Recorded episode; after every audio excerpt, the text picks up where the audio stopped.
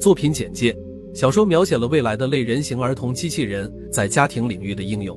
通过三个故事展现科技发展对于人类情感世界的冲击，在选择中凸显人性善与恶的激烈交锋，探讨人类到底需要怎样的科技，如何将科技的负面影响降至最低，人类到底需要怎样的情感？机器的情感一定是人类所赋予的吗？科技始终是一把双刃剑，人类该如何面对和利用才是最根本的问题。作品正文：新希望。背景：新希望公司是一家被政府授权的专门生产儿童机器人的公司，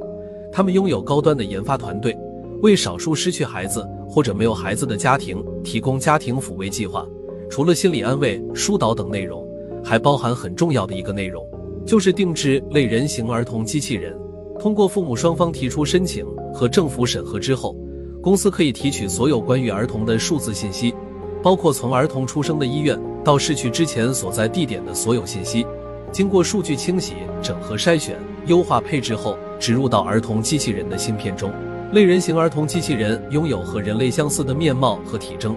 行为方式结合不同年龄段的儿童特点，与数字芯片信息互相匹配，近似完美展现逝去儿童或者定制儿童的全面景象。困惑：一号家庭一直是幸福美满的中产家庭，拥有一个小男孩。在夫妻双方三十五岁，小男孩五岁的时候，厄运降临，小男孩在一次游泳中不幸溺水身亡。他们一直努力再要一个孩子，也尝试过试管婴儿，但是最终以失败告终。夫妻四十岁的时候，得知新希望公司的政府抚慰计划，于是鼓足勇气定制了自己五岁时的孩子。当看到孩子的那一刻，夫妻都惊呆了，完全就是自己孩子的模样，从身高、体重到说话时的语气、神态，甚至小手和额头的温度都是那么真切，只有味道不同。之前公司已经告知，小孩在和他们生活一段时间过后，就可以产生和以前一样的味道了。爸爸妈妈幸福激动的一家三口拥抱在一起，开始了新生活。小孩不用吃饭喝水，有睡眠模式，可以聊天、游戏、说话。智力模式设置为会简单增长，如果一年或者两年之后，可以根据需求更换为六岁或者七岁孩子的外形，但是最多只能是十二岁。父母允许小孩智力增长到十二岁，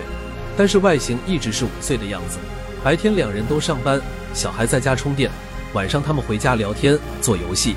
念睡前故事书，周末一起去公园玩，享受愉快的家庭时光，也和朋友一起参加亲子活动、家庭聚会等，大家相处的都非常愉快。转眼十年过去了，父母似乎有些困惑于小孩的外形，但是又不忍心重新换一个大孩子的外形，因为父母与五岁的小孩相处习惯了，再换一个大一号的还得重新适应。又过了十年，父母六十岁了，